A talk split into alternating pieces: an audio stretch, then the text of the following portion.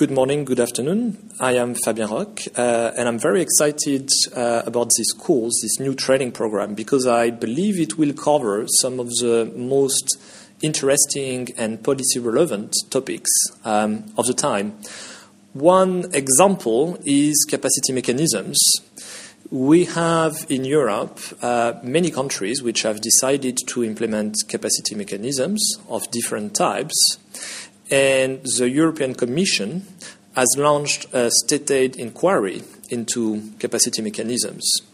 Uh, the objectives of the course are to basically review the theory underlying capacity mechanisms and to understand under which conditions capacity mechanisms um, can be implemented, what are the best practices in designing and implementing them, and also one very important topic, which is how capacity mechanisms um, can be coordinated.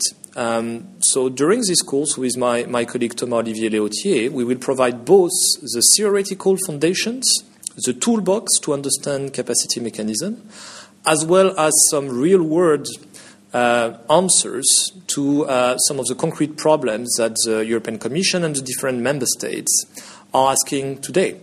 So I look forward to uh, you joining this course to um, discuss uh, these fascinating topics with us. Thank you very much.